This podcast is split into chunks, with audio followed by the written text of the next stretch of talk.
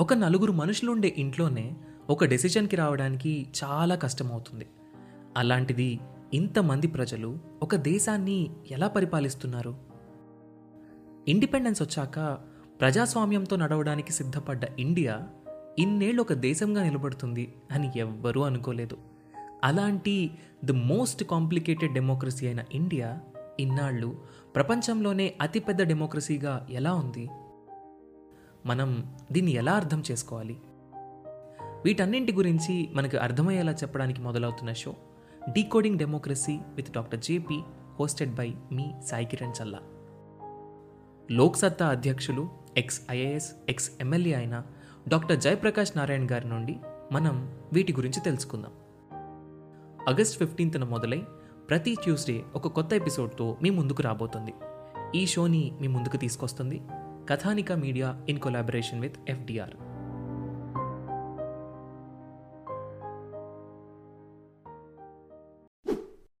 Hello everyone welcome to UPS radio podcast doctor Jayaprakash Narayana గారితో మనం చేసిన ఇంటర్వ్యూకి మంచి రెస్పాన్స్ వచ్చింది. So this is part two of the interview podcast సెషన్స్కి వెళ్ళిపోదామా?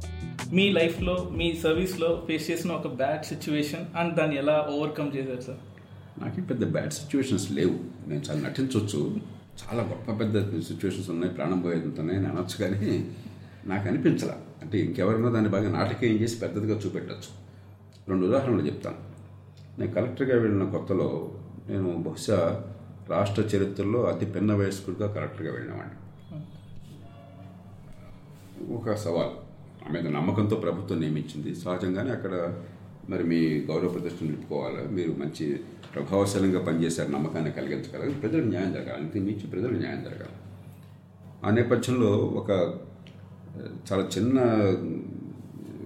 విషయం కారణంగా ఏ ఏ రకమైనటువంటి నిష్కారణం కారణంగా కొన్ని అపోహలతో ఉద్యోగులంతా కూడా సమ్మెకి దిగారు.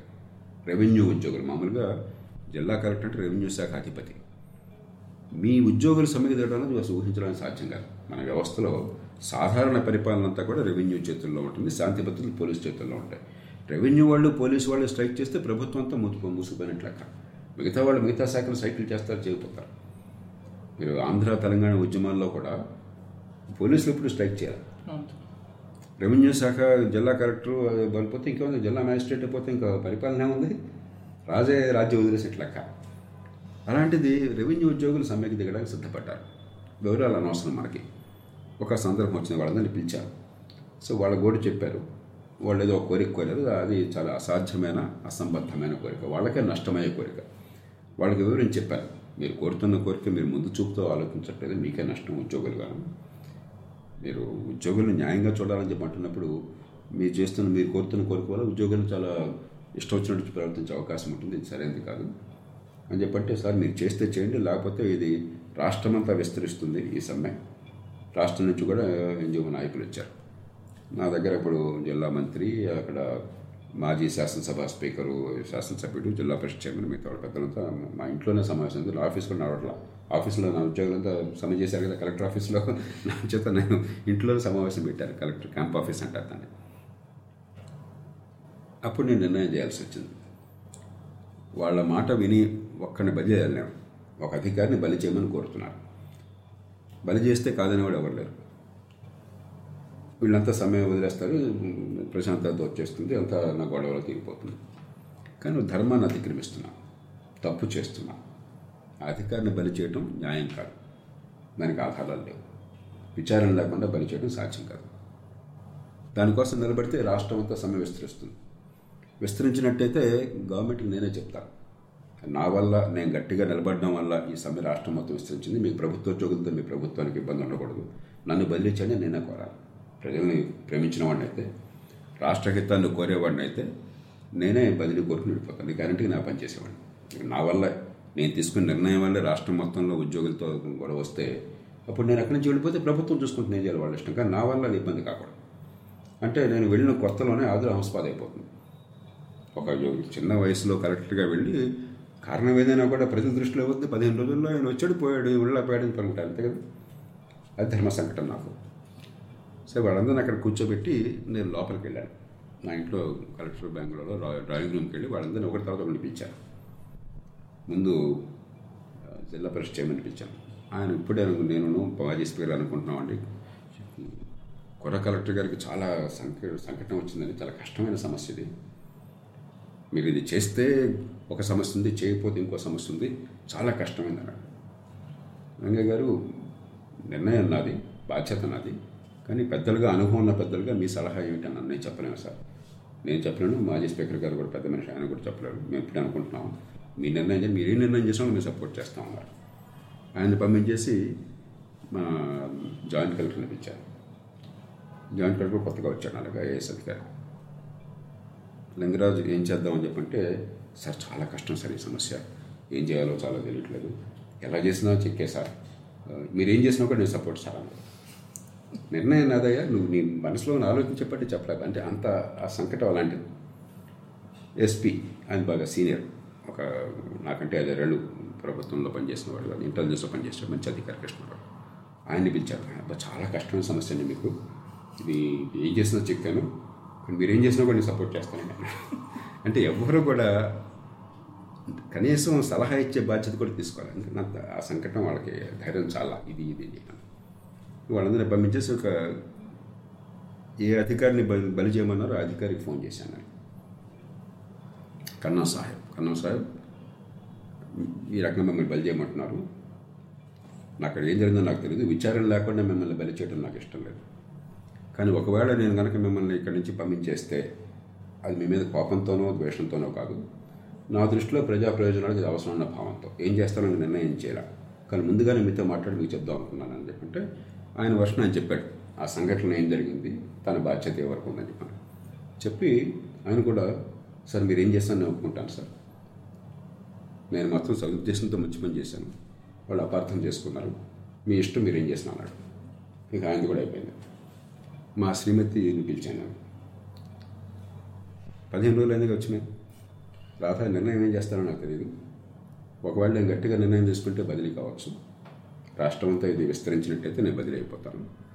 మరి మొన్న వచ్చాను ఇక్కడికి. నీకే ఇబ్బంది ఉండదు కదా అంటే మా శ్రీమతి అద్భుతంగా నాకు మద్దతు ఇచ్చింది. ఏమంటే ఇక్కడ కాబట్టి ఇంకో చోటకి పోతాం. ఇంకా బ్యాగేజ్ లగేజ్ ఇంకా అన్ప్యాక్ కూడా చేయలేదు. మనకేం పోయింది? మీరు ధైర్యంగా నిర్ణయం తీసుకోవాలంటే. అప్పుడు ఒక రెండు నిమిషాలు ఆలోచించుకున్నాను. వాళ్ళ మాట గొగ్గి నేను అధర్మం అనుకున్న పని చేసినట్టయితే నేను అక్కడ పదవిలో ఉంటాను. ప్రస్తుతానికి సమస్య తొలగిపోతుంది. కానీ నేను ఓడిపోయినట్లు లెక్క. నా వల్ల ప్రజలకు మంచి జరగదు. నేను ధర్మాన్ని మౌలికమైనటువంటి సిద్ధాంతాలను విస్మరించి నేను అక్కడ పదవిలో కొనసాగడం కోసం అని చెప్పి తాత్కాలికంగా కాస్త కన్వీనియంట్గా ఉండే నిర్ణయం వీళ్ళతో గొడవ ఉంది నిర్ణయం నేను తీసుకున్నట్టయితే అప్పుడు నా వల్ల ప్రజలకి ఏం మంచి జరగదు. ఎవరున్నా ఒకటే. నేను అనుకుండా అక్కడ అక్కడ. నేను గట్టి నిర్ణయం తీసుకుంటే ధర్మం కోసం అని చెప్పని. నేను నగ్గొచ్చు నగ్గకపోవచ్చు. బదిలీ కావచ్చు. కానీ దాని ద్వారా మాత్రమే ప్రజలకు మంచి చేయగలను. నేను ధర్మాన్ని తప్పిన తర్వాత నేను ఆ జిల్లాలోనే కొంతకాలం కొనసాగినా కూడా అది విజయం కాదు అపజయమే అది. ఒక రెండు నిమిషాలు నాకు చాలా క్లారిటీ వచ్చింది. వాళ్ళ దగ్గరికి వెళ్ళి చాలా మర్యాదగా చెప్పాను మాట వింటే నాకు చాలా తేలిక కానీ నేను ప్రాణం పోయినా అలా వెళ్ళను. తర్వాత మీ ఇష్టం ఉన్నాను వాళ్ళంతా కూడా అర్థం చేసుకోలేదు నా సంకల్ప బలాన్ని కానీ లేదా ఆ సందర్భాన్ని కానీ. వాళ్ళంతా కూడా బెదిరించి వెళ్ళిపోయారు. గందరగోళం చేస్తామని. ఏ గందరగోళం జరగలేదు.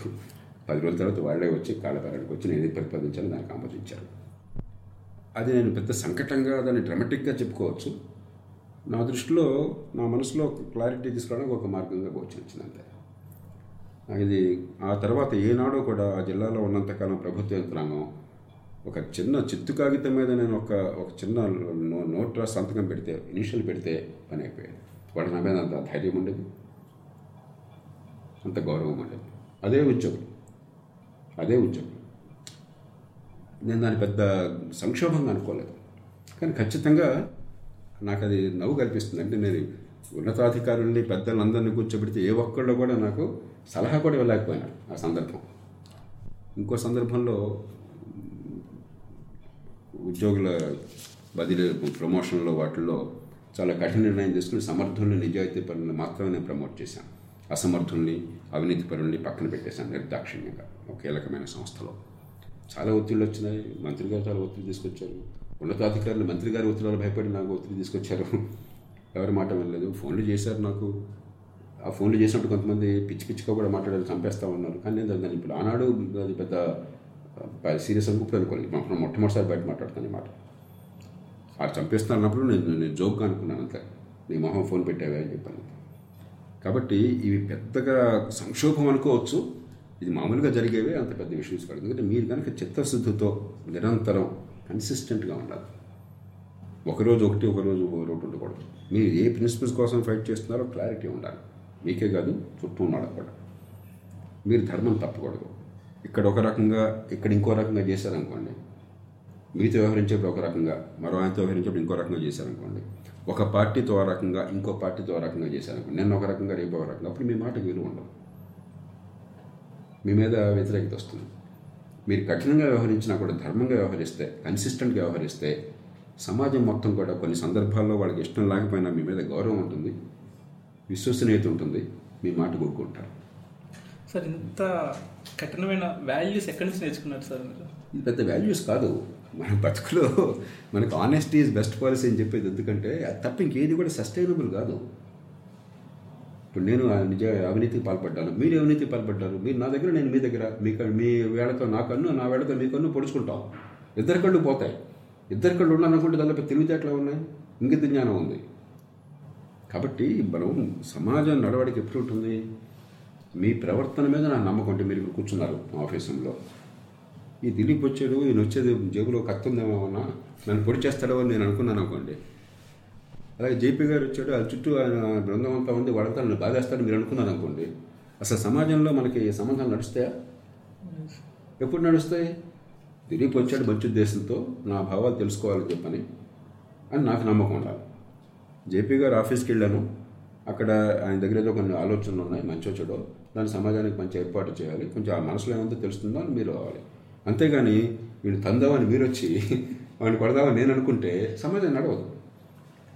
కాబట్టి నిజాయితీ అన్నది దానికి పెద్ద పెద్ద మాటలు మాట్లాడుతున్నాం మనం. పెద్ద నీతి గీతి నైతికమైన పెద్ద మాటలు మాట్లాడుతున్నాం కాదు. నిజాయితీ అనేది మానవ సంబంధాల విషయం. ప్రెడిక్టబిలిటీ ఇన్ హ్యూమన్ రిలేషన్స్ ఓ మనిషి ఎప్పుడు ఎలా ఏది చేస్తాడు? ఆ చేసేది ఆ మనిషికి ప్రయోజనం కలుగుతూనే పది మందికి కూడా నష్టం కలగకుండా ఉండాలి. వీలుంటే ప్రయోజనం కలగాలి. ఇదే నీతి అంటే. ఇంతకుమించి ఏం లేదు. సో నీతి కూడా ఒక డ్యూటీనే అంటారు. నీతి కూడా ఒక డ్యూటీ. ఆ డ్యూటీ కనిపించకపోతే మన మన హక్కులు పోతాయి. అన్ని మతాలు చెప్పేది అది. మతం పేరుతో చెప్తాడు. ఒక్కొక్కడు ఒక మత గురువు పేరు చెప్తాడు. ఒక ఒక ప్రవక్త పేరు చెప్తాడు. అల్టిమేట్గా మతాలన్నీ కూడా మనిషికి సమాజానికి మధ్య సంబంధాన్ని నిర్వహించాయి నీతి కూడా అంతే.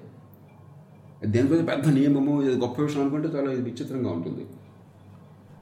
అలాగని మనం అన్ని సందర్భాల్లో అన్ని పర్ఫెక్ట్గా చేయగలుగుతున్నావా? లేదు. దిలీప్తో మాట్లాడటం నాకు ఇష్టం లేకపోతే టైం లేకపోతే లేదా బిజీగా ఉన్నానని చెప్పి అంటాం బిజీగా ఉండకపోవచ్చు ఆ టైంలో. లేదా ఇంకో సందర్భం ఊళ్ళో లేనని చెప్పొచ్చు. అది పెద్ద అవినీతి కూడా కాదు. కొన్ని సందర్భాల్లో మనం కొంచెం ఇబ్బంది తప్పించుకోవడం కోసం కొన్ని చిన్న చిన్న చేస్తాం. కాబట్టి దాన్ని చేతస్థంగా చేయకూడదు. కానీ మౌలికంగా మన ప్రవర్తన పది మందికి నష్టం కలగకుండా ఉండాలి వీలుంటే లాభం కలిగే రకంగా ఉండాలి. నా లాభాన్ని పెంచుతూనే నా మంచిని పెంచుతూనే వద్దని ఎవరు అనరు. నా లాభాన్ని నా మంచిని పెంచుతూనే నా నా ఆశలు నెరవేర్చుకుంటూనే మీకు నష్టం కలగకుండా వీలుంటే మీకు కూడా లాభం కలిగేటట్టు చేస్తే అది మంచి అది నీతి. నా లాభం కోసం మీకు నష్టం చేస్తే అవినీతే కదా అది. మీరు కూడా ఆ పని చేస్తే నాకేగా నష్టం మరి. ఒకళ్ళు పడితే ఒకళ్ళు కూడా పోల్చుకుంటున్నాం కదా. ఈ కామన్ సెన్స్ ఉంటే చాలా మేరకు మన ప్రవర్తన మారిపోతుంది. ఇంట్లో కావచ్చు భార్యాభర్తలు కావచ్చు కుటుంబ సభ్యులు కావచ్చు చుట్టూ ఉన్న సంపరుగు ఇరు పొరుగు కావచ్చు మన ఊరు కావచ్చు మన దేశం కావచ్చు. ఈ ఇది ఇంగిత జ్ఞానం లేక తప్ప దీనిలో పెద్ద నీతి నైతిక విలువలు పెద్ద పెద్ద మాటలు అక్కర్లేదు. కామన్ సెన్స్ ఇంగిత జ్ఞానం.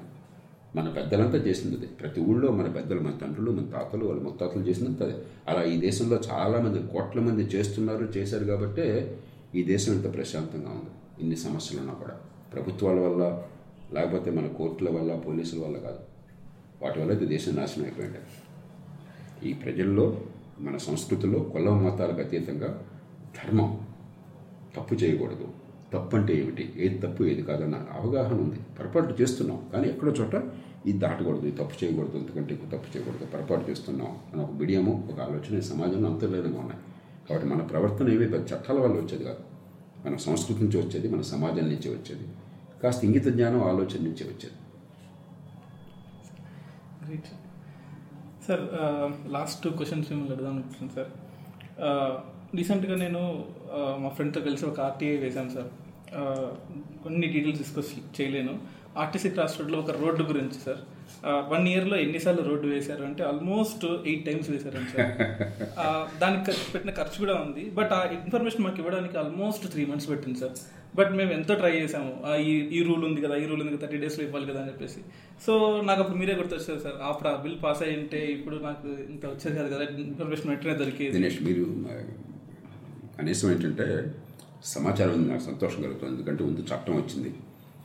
ఆ చట్టం ప్రతి అక్షరం రూపకల్పన చేసిన వాడిని నేను నేను కూర్చొని చేశాము. దానిలో చివరికి ఆ ప్రభుత్వంలో ఉన్నవాడు ఎన్ఎస్ఎల్ ఉన్నవాడు నాకు పూర్తి బాధ్యతను పెట్టారు. ఎందుకంటే అన్ని ప్రయోజనాన్ని సమన్వయం చేసే ఆలోచన నాకు ఉంటుందని నమ్మకం వాడుతుంది కానీ ప్రభుత్వానికి కూడా అన్ని రహస్యాలు ఛేదిస్తే దేశం నష్టపోతుంది. క్యాబినెట్లో మాట్లాడుకుందంటే బయట చెప్పమని చెప్పంటే క్యాబినెట్ నడుస్తుంది ఇంకా. దేశం అల్లకల్లం అవుతుంది. అలాగే దేశ రక్షణ రహస్యాలు కానీ చెప్పాలంటే నష్టం అయిపోతాం కాబట్టి ఆ బ్యాలెన్స్ అనేది నేను చూపెడతాను నమ్మకంతో నాకు ఆ బాధ్యత పెట్టారు. కాబట్టి చివరికి చట్ట రూపకల్పనలో ప్రతి దానిలో పొరపాటు కూడా నేనే బాధ్యత స్వీకరిస్తున్నాను. కానీ మంచి చట్టం. కొన్ని కొన్ని పొరపాట్లు ఉన్నాయి. ఆ పొరపాట్లు కూడా నేను గమనించి ఆ తర్వాత పరిపాలనా సంస్థల సంఘంలో మొట్టమొదటి రిపోర్ట్లో నేను పూర్తిగా సవివరంగా ఏ పొరపాటు ఉన్నా ఎట్లా సవరించాలి కూడా రాశాను. దాన్ని పట్టించుకోలేదు దేశం అది వేరే విషయం. దాన్ని మీరు చేస్తుంది కరెక్ట్. ఇప్పుడు నిరాశగా లొంగు లొంగకుండా నిరంతరం ప్రయత్నం చేస్తూ పట్టుదల వదలకుండా ఈ రకంగా ఎన్నిసార్లు మరి ఒక రోడ్డు ఏంటంటే దానిలో వేరే రుజువు కాకలేదు అవినీతి ఉన్నది అర్థమైపోయింది కదా. కాబట్టి అది ఎప్పుడైతే బయటపడుతుందని భయం ఉంటుందో లేకపోతే కాస్త అవినీతి తగ్గుతుంది.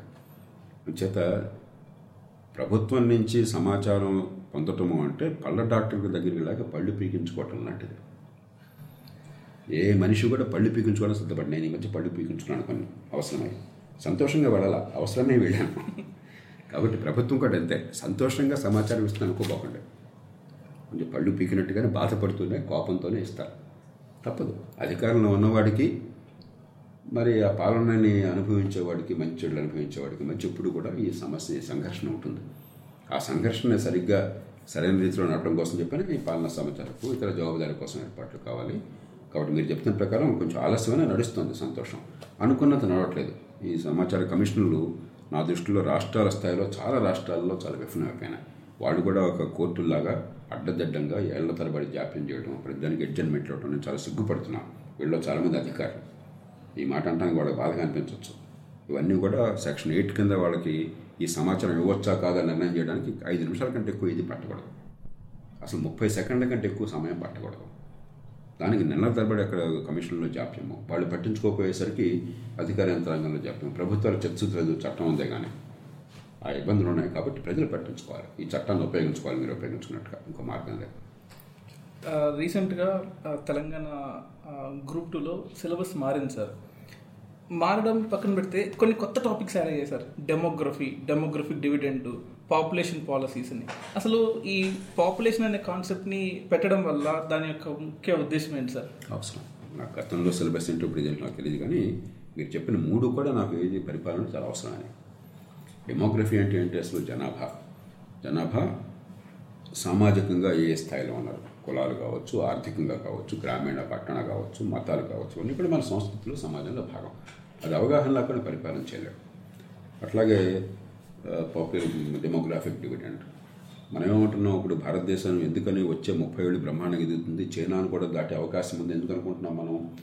చైనాలో ఉన్న కొద్దికి పనిచేసే వయసు ఉన్న వాళ్ళ జనాభా తగ్గుతుంది. మన దేశంలో పనిచేసే వయసు ఉన్న పదిహేను అరవై అరవై ఐదు మధ్య వయసు ఉన్న వాళ్ళ సంఖ్య పెరుగుతుంది ప్రస్తుతానికి. దాన్ని ఉపయోగించుకున్నట్టయితే నిజంగా ఉత్పాదకత పెరిగినట్టయితే నైపుణ్యం పెరిగినట్టయితే ఆధునిక సమాజంలో సంపద పెంచే శక్తి వాళ్ళందరికీ ఇచ్చాడంటే మంచి విద్య వస్తాయి. మంచి ఆరోగ్యం అందితే ఉపాధి కలిగితే పెట్టుబడులు వస్తాయి ఆర్థిక వ్యవస్థ పెరిగి. అద్భుతంగా మనం మరింతగా సంపద పెంచే అవకాశం ఉంది. ఇది అర్థం కాకుండా పరిపాలన ఉన్నవాడు ఊరికే రూల్ పట్టుకుని చట్టంలో కాగితంలో ఉన్నటువంటి అక్షరాలు పట్టుకుని పిచ్చి పిచ్చిగా ఈ దేశంలో ఒక అరవై డెబ్బై ఏళ్ళుగా ప్రవర్తించినట్టు ప్రవర్తించినట్టయితే నేను అధికారాన్ని హుకుం జారీ చేసి మనం చేసే పనుల వల్ల దేశ ఆర్థిక వ్యవస్థకి మార్పేం వస్తుంది? ఉపాధి కల్పన ఎట్లా పెరుగుతుంది? ఆదాయాలు ఎట్లా పెరుగుతాయి? ఆ అవగాహన లేకుండా ఇది రూలు. ఎంతో పూర్వకాలం ఆలోచన. రూలు ప్రజల కోసం. ప్రజల ఉమ్మడి ప్రయోజనాల కోసం. అది అర్థం కాకుండా రూల్ మీరు ఏర్పాటు చేస్తే అర్థం కాకుండా రూల్ని పిచ్చిగా అమలు చేస్తే దేశం నష్టపోతుంది. అలాగే జనాభా విషయం వచ్చినట్టయితే ఒకప్పుడు నేను మా చిన్ననాడు జనాభా పెరుగుదల మా అందరి ముందు అతి భయంకరమైన ప్రమాదం దేశానికి. నన్ను పదహారు పదిహేడేళ్ళ వయసులో ఈ దేశంలో అతిపెద్ద సమస్య ఏమిటంటే జనాభా అని చెప్పాను మన అదృష్టం కొద్దీ గత యాభై ఏళ్ళలో కొన్ని తప్పులు చేసినా కూడా మొత్తం మీద మన విధానాలు మంచి ఫలితాలను ఇచ్చినా ఇస్తున్నాయి. చాలా రాష్ట్రాల్లో పదివేల అద్దరికి వచ్చింది మరి కొన్ని రాష్ట్రాల్లో కొంచెం ఆలస్యమైనా కూడా బీహార్ యూపీ లాంటి రాష్ట్రాలు అది కూడా మంచి సరైన మార్గాన్ని వెళుతుంది. అవగాహన కావాలి. ఏ విధానాల వల్ల ఏ ఫలితాలు వస్తాయి? కొన్ని దీర్ఘకాలికంగా వస్తాయి. కొన్ని వెంటనే రావు. ఇరవై ఏళ్ళు పట్టచ్చు ముప్పై ఏళ్ళు పట్టచ్చు. కొన్ని మంచి ఉద్దేశం అయినా కూడా చాలా తొందరపాటుతో విధానాలు చేపట్టినట్టయితే నష్టం ఎక్కువ జరుగుతుంది ఈ అవగాహన కావాలంటే ఈ ఈ- అంశాలు అర్థం చేసుకోవడం చాలా అవసరం. పూర్తిగా వాటిని మద్దతిస్తున్నాను సార్ ఇందులోనే ఎకానమీ సిలబస్లో ఎన్విరాన్మెంట్ని యాడ్ చేశారు సార్ ఎకానమీ ఎన్విరాన్మెంట్ పూర్తి ఆపోజిట్ కదా సార్ ఎవరో ఒకరే గెలుస్తారు. గణేష్ నేను ఒప్పుకోను అది మార్చాలి. నిజమే ఎంతో కొంత ఆర్థిక అభివృద్ధికి కొంత ఎంతో కొంత ప్రకృతిని మందు దెబ్బతీయటం సహజం. కానీ ఇది సమతూకాన్ని పాటించకపోతే ఆధునికంగా నేర్చుకున్న పాఠం ఏమిటి? ఒకటి ప్రకృతి పర్యావరణంలో ఉన్న నష్టం బహుశా ఆర్థిక వ్యవస్థను రేపొద్దున కుంగతీస్తుంది. ఇవాళ పెరుగుతోంది అనుకున్న ఆర్థిక వ్యవస్థ రేపొద్దున పూర్తిగా నాశనం అయిపోయినట్టు ఎవరు బాగుపడ్డట్టు? ఎందుకంటే ఎన్వైరన్మెంటల్ కాస్ట్ సోషల్ కాస్ట్ మనం లెక్క ఇట్లా లెక్క వేయకుండా మనం ఆర్థిక ప్రగతిని చూపెడుతున్నాం. అది ప్రగతి కాదు. ఒకటి ఆ అవేర్నెస్ ఉండాలి. రెండోది మన అదృష్టం కొద్ది ఆధునిక సాంకేతిక విజ్ఞానంతో అటు ఆర్థిక ప్రగతి ఇటు ప్ర ఇది- ఇటు సస్టైనబిలిటీ పర్యావరణాన్ని లేకపోతే ప్రకృతిని కాపాడుకోవడం. రెండు కూడా సమపాలతో చేయడం సాధ్యం. ఒకప్పుడు ఒకటి ఇంకో దానికి వ్యతిరేకంగా ఉండేది. ఇవాళ గత పదిహేను ఇరవై ఏళ్ళ మన అదృష్టం కొద్దీ మరి సోలార్ పవర్ కానీ లేదా విండ్ పవర్ కానీ రెన్యూవబుల్ సోర్స్ ఆఫ్ ఎనర్జీ ఖర్చు పడిపోయింది. స్టోరేజ్ కెపాసిటీ పెరిగింది. స్టోరేజ్ ఖర్చు తగ్గిపోయింది. ఇవాళ ఫాసిల్ ఫ్యూయల్స్ శిలాజాల నుంచి లేదా బొగ్గు నుంచి వచ్చే విద్యుత్ కంటే మీకు సోలార్ పవర్ ఖర్చు తగ్గింది. అబండెంట్ ఎనర్జీ అందరికి అందుబాటులో ఉండే కాలం వచ్చింది. అట్లా ఎన్నో టెక్నాలజీస్ వస్తున్నాయి. అంటే ప్రకృతిని దెబ్బతీయకుండా సంపదను పెంచేటువంటివి కాబట్టి ఈవేళ అటు ఆర్థిక ప్రగతి ఇటు పర్యావరణానికి రక్షించడం. రెండు కూడా సాధ్యం. ఒకటి ఇంకో దానికి వ్యతిరేకం కాదు. అంచేత అది కూడా మంచి ఖచ్చితంగా పరిపాలన ఇవాళ ప్రపంచంలో ఎక్కడ పరిపాలన చేసేవాడైనా సరే విధానాలు అందించేవాడు అమలు చేసేవాడైనా సరే ఆ రెండు సమతూకాన్ని పాటించాలి. ఊరికే గుడ్డెద్ద చేలో పడ్డట్టుగా అసలు ప్రగతి ఆర్థిక ప్రగతిని ఉపాధి కల్పనని సంపదని పక్కన పెట్టి పాతకాలపు ఆలోచనలతో చాతస్థంగా పర్యావరణం అంటే లాభం లేదు. ఆర్థికాభివృద్ధిని పర్యావరణ పరిరక్షణని కలపటం ఎట్లా? ఇవాళ ప్రత్యేకంగా మనం ఆలోచన చేస్తున్నది సాధ్యం మన సాధ్యమైన కాలంలో ఉన్నాం. కొన్ని సందర్భాల్లో ఇబ్బందులు ఉండొచ్చు. సమతూకాన్ని పాటించగలగాలి. ఒక చిన్న అడవిలో కొన్ని వేల కోట్ల రూపాయలు చేసే విలువైన ఖనిజం ఉన్నది. ఆ ఖనిజం లేకపోతే ఆర్థిక ప్రగతి ఆగిపోతుంది. పది చెట్లు ఉన్నాయి అడవి ఉన్నాయని చెప్పిన మనం అక్కడ అది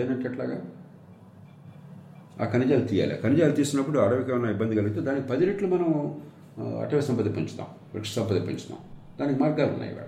కాబట్టి ఆ సమతూకాన్ని పాటించాలి కానీ రెండు ఒకదానికి ఒకటి వ్యతిరేకం ఉన్నదని ఒప్పుకోను. వ్యతిరేకం కారాదు వ్యతిరేకం కాదు కూడా అదృష్టం కొద్ది ఈ రోజుల్లో. Thank you sir. Thank you so much sir. Me valuable suggestions ఇచ్చారు. ఆస్పిరెంట్స్కి చాలా చాలా ఉపయోగపడుతుంది. విన్నారు కదా? The great person who inspired millions of people millions of Indians so ఇటువంటి ఇంట్రెస్టింగ్ ఎపిసోడ్స్ మరికొంతమంది గెస్ట్లతో మరికొన్ని ఇంట్రెస్టింగ్ టాపిక్స్తో మీ ముందుకి ఎవ్రీ వెడ్నెస్డే అండ్ సాటర్డే తీసుకొస్తుంది UPS radio podcast thank you all